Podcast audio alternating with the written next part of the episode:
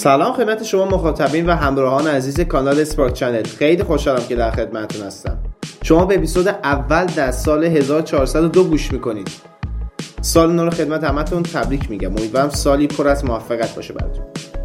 این اپیزود و حدود 4 5 اپیزودی که بعد از این قرار منتشر بشه اختصاص داره به مدارهای الکتریکی.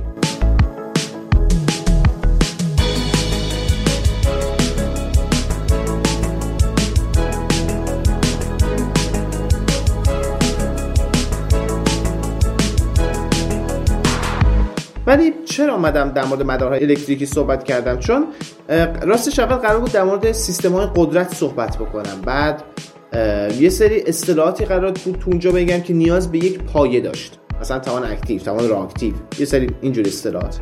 یا قرار بود مثلا بعد از پادکست مخابرات در مورد انواع فیلترها و کاربردشون و بعد انواع مدولاسیون اینا اینا صحبت بکنم که یکم بیس مدار احتیاج داشت. یعنی یکم پایه احتیاج داشت.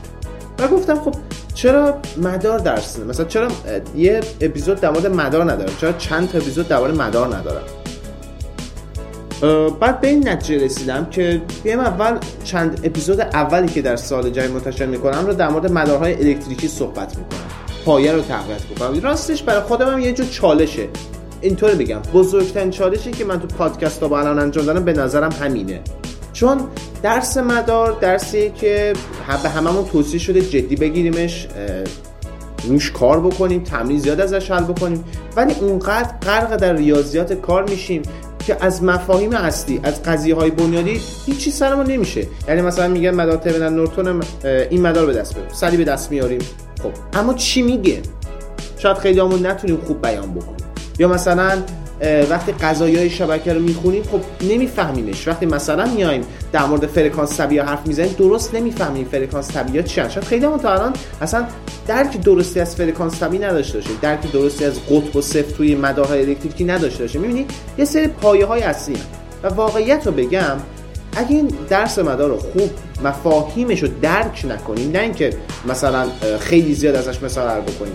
اگه مفاهیمش رو خوب درک نکنیم به نظرم خیلی از پدیده هایی که توی در واقع سیستم های برق حالا چه قدرتش باشه چه الکترونیکش باشه اینا اینو نمی‌تونیم به خوبی شرح بدیم نمی‌تونیم به خوبی تفسیر کنیم. مثل نگاه درس زیست شناسی پای دبیرستان میمونه. نگاه مثل اینکه شما اونو خوب نفهمیدی بعد مثلا می‌خوای یه درس قوی تر درس جدی تری رو تو آینده بخونی. خب پای ضعیف باشه اذیت میشی.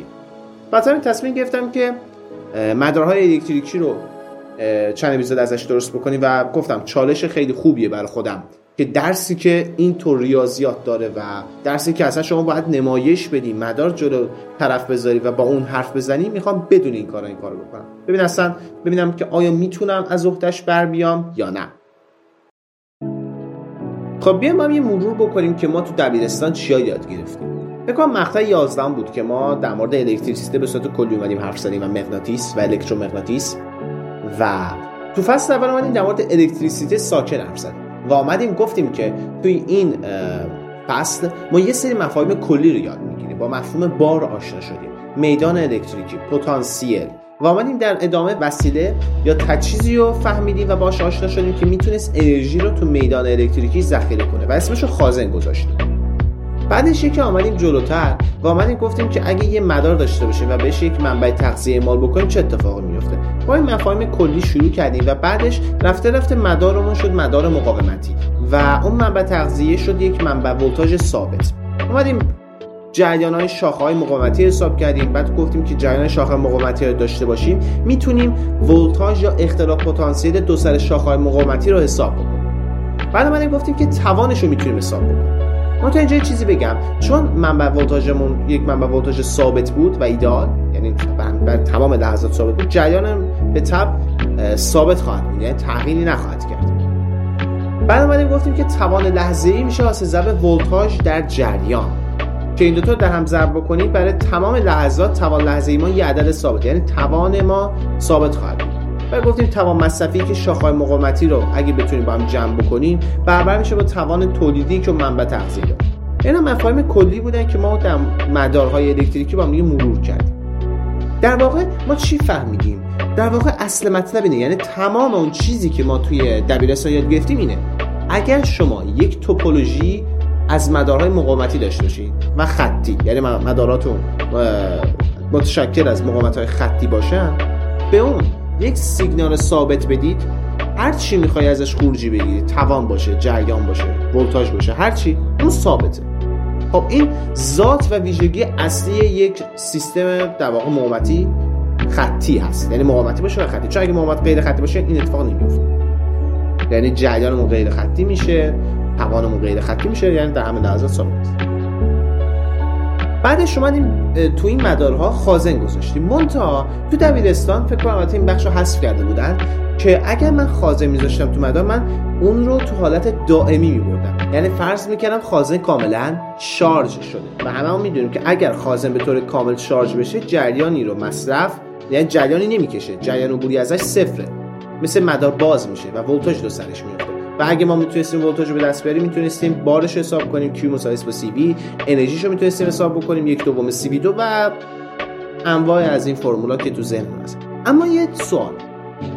اگر من همین خازن صفر رو توی مدار مقاومتی بذارم توپولوژی من یک مدار مثلا RLC بشه. هر جور شکلی هر جور در واقع ترکیبی از این مقاومت و خازن و صفر.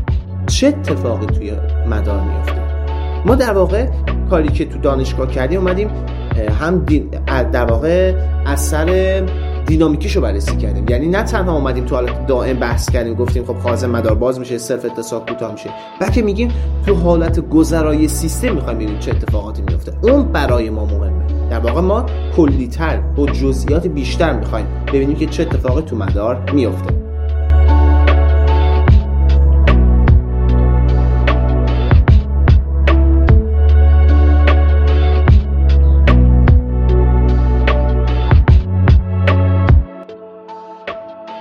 وقتی میگیم یه خازنی خطیه منظورمون اینه که ظرفیتش ثابته. یعنی اون C ثابته ظرفیتش ثابته. و وقتی که میگیم یک سلفی خطیه یعنی اندوکتانس یا L ثابتی داره. خب پس این از این. حالا اگه میگیم اگر مقاومتمون خطی باشه خازن خطی باشه سلف خطی باشه یعنی تمام اجزای توپولوژی یک سیستم یک مدار خطی باشه خود اون سیستم هم خطی در مورد سیستم های خطی و ویژگیشون تو اپیزود سیگنال ها و سیستم ها صحبت کردم. نمی‌خوام اینجا باز بکنم مطلبش رو اگه خیلی مشتاقین بیت حتما اون اپیزود رو گوش بکن. خب پس ما فهمیدیم که یک سیستم خطی اگه بخواد تشکیل بشه باید اجزاش هم خطی باشه. این تا اینجا و در مورد سیستم برقی یعنی گفتیم اگه بخواد خطی باشه باید اجزاش هم خطی باشه. حالا میام سراغ این نکته که اگر من حالا فرض کنم که سیستم خطی شد خب چیکار قرار بکنم؟ تو دبیرستان یادتون باشه ما اومدیم گفتیم که با مفاهیم ما مشتق آشنا شدیم. مشتق چی می‌گفت؟ مشتق میمد تغییرات آنی یه چیزی بررسی می‌کرد. یعنی مثلا می‌گفتیم که خب مثلا متغیر چطوری داره تغییر می‌کنه؟ نرخ تغییراتش چطوریه؟ زیاده کمه؟ داریم در مورد این صحبت می‌کنیم. سودیه نزولیه همین. این شد نرخ تغییرات. ما نرخ تغییرات یک چیزی رو به وسیله مشتق می‌تونیم به دست بیاریم. حالا نرخ تغییرات تو هر چیزی که دینامیک داره یعنی یه حالت گذرا داره و بعد به حالت پایدار یا حالت دائمی می‌رسه خودشو نشون میده. اصلا هر سیستمی که دینامیک داره ما برای اون ریاضیاتی که می‌نویسیم به فرم معادلات دیفرانسیله و سعی می‌کنیم اون معادلات دیفرانسیل رو حل کنیم. سیستم برقی که ما هم اینجا داریم دربارش صحبت می‌کنیم از این قاعده مستثنا نیست. اون هم براش معادلات دیفرانسیل می‌نویسیم و این معادلات دیفرانسیلی که ما می‌نویسیم در واقع نتیجه ای از این دو قانونی که ما از سلف خازن به دست آوردیم. ما تو خازن یه رابطه اصلی داشتیم. Q مساوی با CV یعنی باری که توی خازن ذخیره شده میشه حاصل ضرب ظرفیتش در ولتاژش. حالا اگه از این من یه مشتق بگیرم یعنی نرخ تغییرات بار خازن رو بخوام محاسبه بکنم. ببینم که بار خازن چطور تغییر می‌کنه؟ اتفاقی که میفته اینه. میگیم می‌رسه به جریان خازن. یعنی نرخ تغییرات بار خازن میشه جریان خازن جریان خازن میشه حاصل ضرب ظرفیتش در نرخ تغییرات ولتاژ. این اولین معادله دیفرانسیلی که ما بهش می‌رسیم. آی مساوی با سی وی پریم. یا آی مساوی میشه با سی دی وی به دی تی. این رابطه اول. توی سلف هم اینطوریه. ما تو سلف چی میگیم؟ ما تو سلف میومدیم گفتیم که فی مساوی با LI. یعنی شاری که توی سلف هست حاصل ضرب اندوکتانسش در جریانی که ازش میگذره. حالا اگر من بخوام نرخ تغییرات شار رو محاسبه بکنم میام از فی مشتق می‌گیرم. مشتق فی میشه V یعنی ولتاژ و به این رابطه می‌رسم. V مساوی با L di به dt یا L i پریم یعنی ولتاژ دو سر سلف میشه از ضرب اندوکتانسش مشتق جریان اما چرا من اینطوری چرا این کارو کردم؟ چرا ازش مشتق گرفتم؟ چون تو مدار ما سعی می‌کنیم که روابطی که می‌نویسیم بین ولتاژ و جریان باشه. یعنی تمام روابطی که ما توی یک مدار الکتریکی می‌نویسیم بین ولتاژ و جریان. تمام تلاشمون هم همینه. به خاطر همین اومدیم این کارو کردیم و مشتق گرفتیم. پس مفهوم نرخ تغییرات رو فهمیدیم و فهمیدیم که چرا اومدیم از اینا مشتق گرفتیم. حالا وقتی که ما میایم اینو به یک سیستم توپولوژی خطی اعمال می‌کنیم ببینیم چه اتفاقی میفته ما میایم توی مدار که شامل سلف و خازن و مقاومت هست که همشون خطی هن. وقتی که بیایم روابط KVL رو در گره ها یا در در واقع حلقه ها یا تو مش ها و KCL رو در گره ها بنویسیم تو نود ها بنویسیم به اصطلاح می‌رسیم به یک سری معادلات دیفرانسیل ما به معادلات دیفرانسیل می‌رسیم. انتظارش رو هم داشتیم. چون عناصری که میمدن این معادلات دیفرانسیل رو برای ما تشکیل می‌دادن خازن و سلف بودن و یا دینامیک داشتن.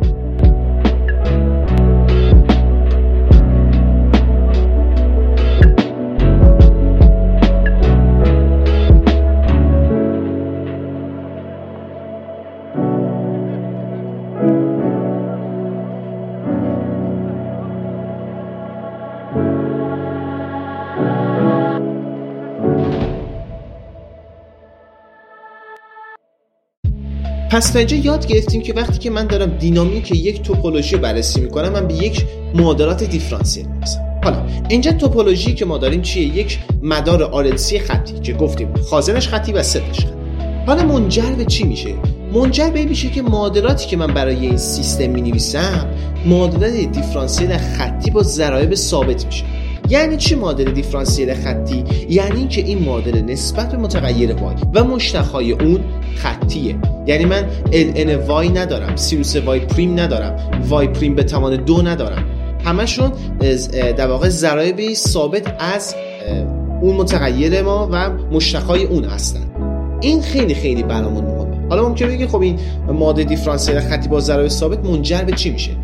ما وقتی که میایم پاسخ این معادله رو بررسی می‌کنیم حالا فرض کنیم بهش ورودی نداریم.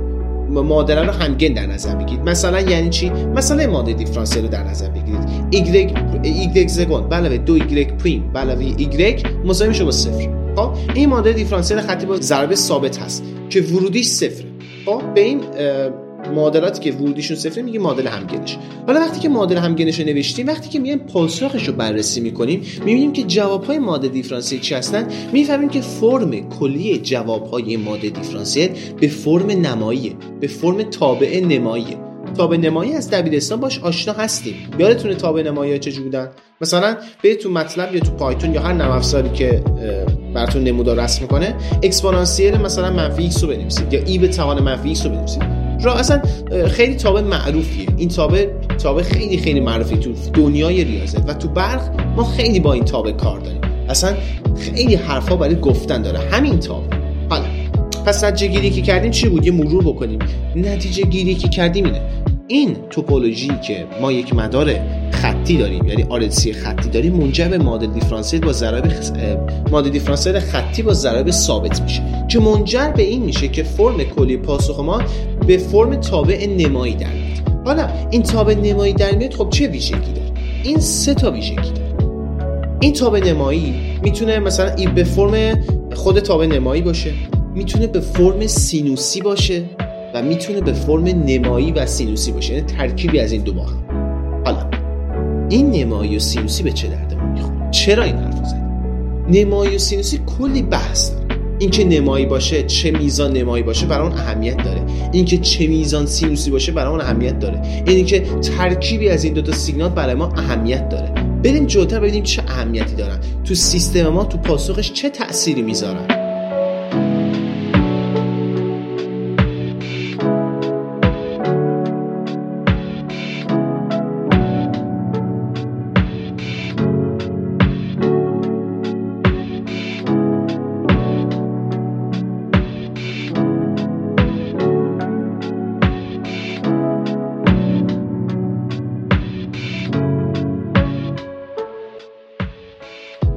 که ما میگیم که یه معادله دیفرانسیل می نویسیم خیلی از معادلات دیفرانسیلی که ما توی همون درس معادلات خوندیم به اون ایکسی که مثلا تو معادلات ظاهر میشه ما به ورودی سیستم مثلا لقب بهش میدیم میگیم ورودی سیستم اینه.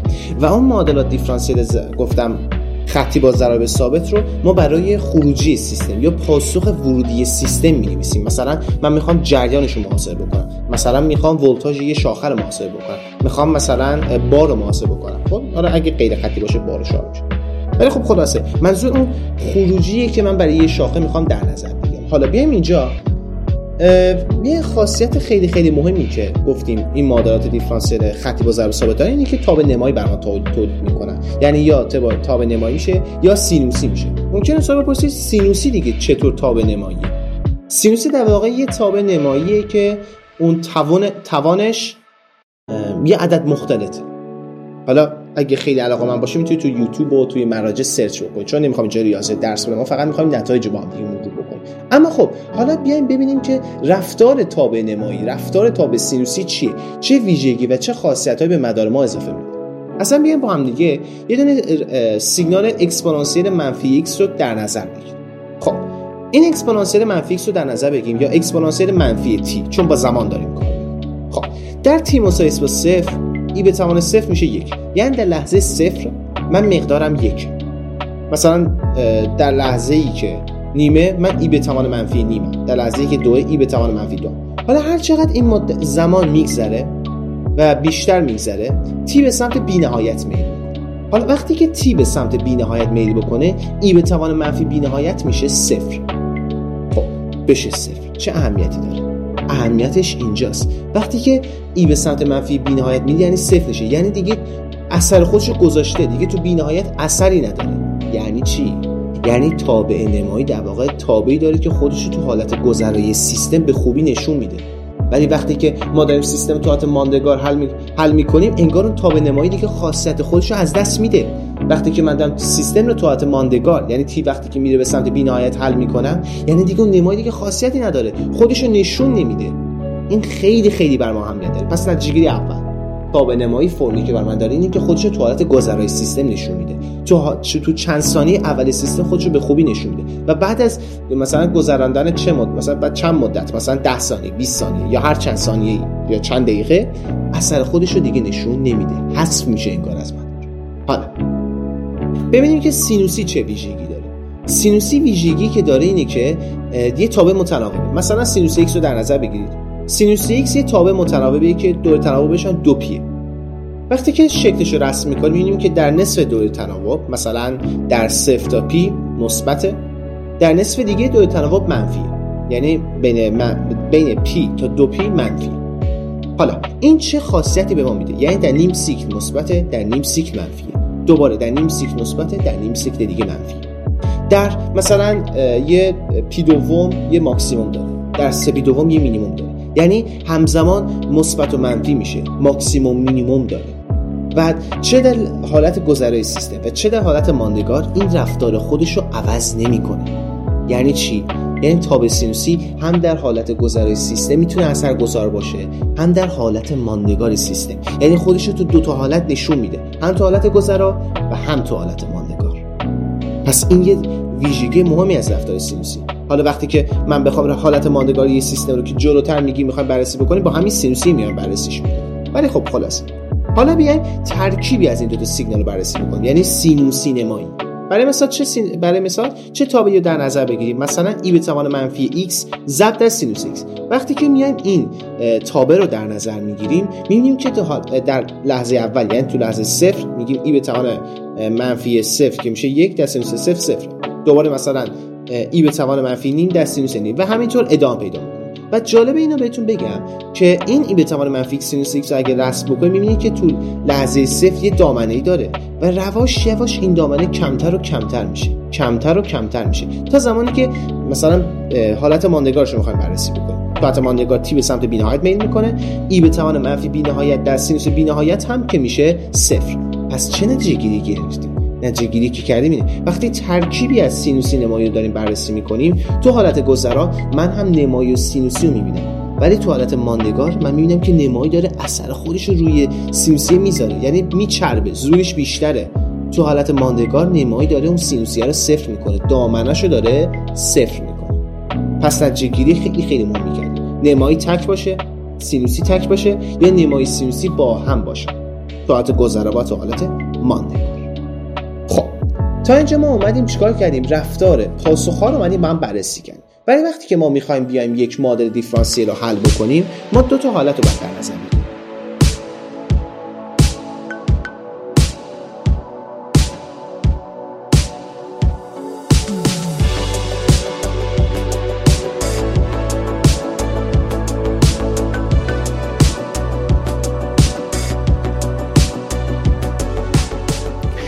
ما تو اینجا اومدیم چیکار کردیم؟ ما تا اینجا اومدیم گفتیم که مادر دیفرانسیلی که تو مدار تشکیل میدیم چه ویژگیهایی دارن؟ پاسخی که ما برای مادر دیفرانسیل تشکیل میدیم هم چه ویژگیهایی دارن؟ اومدیم تا اینجا بحث اما تو مدار و وقتی که می‌خوام بیام یک مادر دیفرانسیل رو حل بکنم من دو حالت بهش می‌رسم. یعنی تو دو حالت ما میایم مادر دیفرانسیلمون رو حل می‌کنیم. یه زمانی هست این مادر دیفرانسیل رو زمانی حل می‌کنیم که شرایط اولیه رو صفر در نظر می‌گیریم یعنی چی شرط اولیه رو صفر در نظر می‌گیریم؟ یعنی اینکه وقتی سیستم ما وقتی یک سیستم خطیه من میام فرض می‌کنم که خازن هیچ باری تو خودش ذخیره نکرده یعنی انرژی اولیش صفره و همچنین سلف هم هیچ شاری تو خودش ذخیره نکرده یعنی جریان اولیش صفره. پس برای خازن نگاه میگیم ولتاژ دو سر صفره و برای سلف میگیم جریان اولیش صفره. پس ما برای خازن صفر میگیم شرایط اولیه صفر اتخاذ می‌کنیم. و بعدش میایم به اونها یک سری ورودی هایی رو اعمال می‌کنیم. خب اون یادتون هست که بهتون می‌گفتم توپولوژی ما خطی باشه؟ مثلا اگه ورودی رو دو برابر بکنیم پاسخش هم دو برابر میشه. نصف بکنم پاسخش هم نصف میشه. یا مثلا اگه دو تا ورودی رو با, با هم جمع بکنم و به این سیستم بدم پاسخهاشون هم با هم جمع میشه. این برای توپولوژی یا سیستم هایی که در واقع شرایط اولیهشون رو صفر در نظر گرفتیم. اگر شرایط اولیه برشون در نظر بگیریم این قضیه صادق نیست. پس من زمانی می‌تونم این قضیه ها رو روی یک سیستم اعمال بکنم که من شرایط اولیهش رو صفر در نظر گرفتم. اما سوال پیش میاد. ممکنه بگید که خب تو که شرایط اولیهش اومدی صفر در نظر گرفتی خب اگه خواستن ولتاژ اولی داشت چی؟ اگه سلفم جریان اولی داشت چطور؟ اونجا باید چیکار بکنم؟ اونجا میایم این کارو می‌کنیم. ما در واقع میایم اون یادتون از گفتم ماده دیفرانسیل دو حالت هم می‌کنیم؟ یکی زمانی که شرایط اولیه صفره و یکی زمانی که ورودی صفره.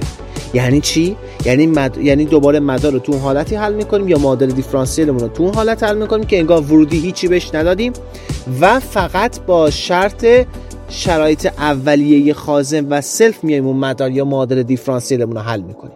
بعد میگیم اون پاسخی که ناشی از حالت صفره یا شرط اولیه صفره. با پاسخی که ناشی از ورودی صفره رو با هم جمع می‌کنیم این میشه پاسخ کلی سیستم. از اون پاسخ کلی سیستم ما می‌تونیم رفتار گذرا یا پاسخ گذرا و پاسخ ماندگاری سیستم رو به دست بیاریم. پس تا اینجا آمدیم یاد گرفتیم که وقتی خازن یا سلف رو تو مدار وارد کردیم یه اتفاقاتی میفته اگه خطی باشه خب انتظار داره این اتفاقا بیفته. انتظار داره نمایی باشه سینوسی باشه ترکیب از اینا باشه.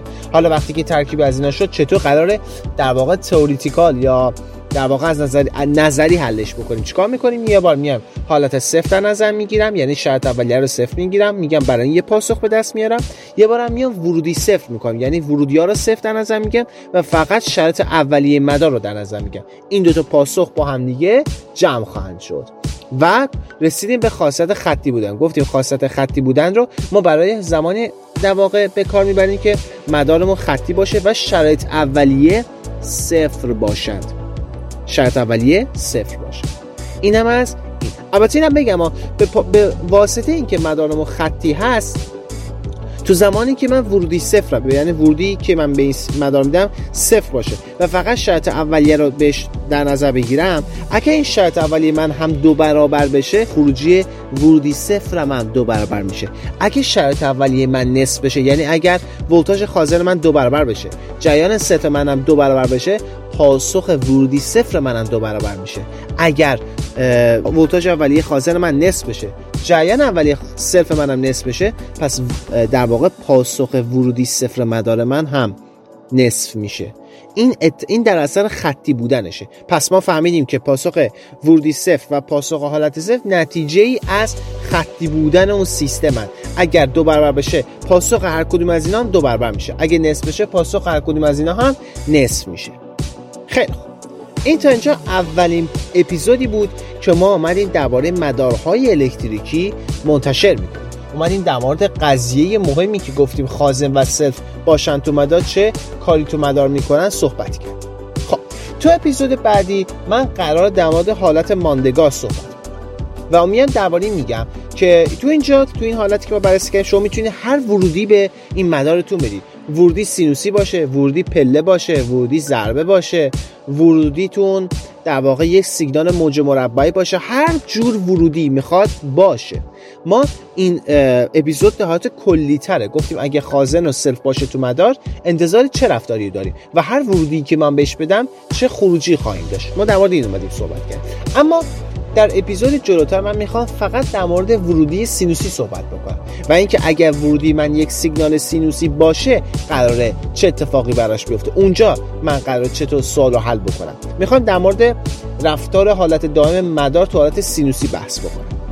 خب پس همینجا اپیزود رو تموم می‌کنم و خیلی ممنونم بابت حمایتتون بابت اینکه اپیزود رو تا اینجا گوش دادید. امیدوارم براتون مفید واقع باشه. و خیلی ممنون از حمایتاتون. ممنون میشم که like کنید subscribe کنید. اگر اپیزود به نظرتون مفید بود و به درد دوستانتون می‌خوره حتما اونو به اشتراک بگذارید. ارادتمند شما هستم. تا اپیزود بعد بدرود.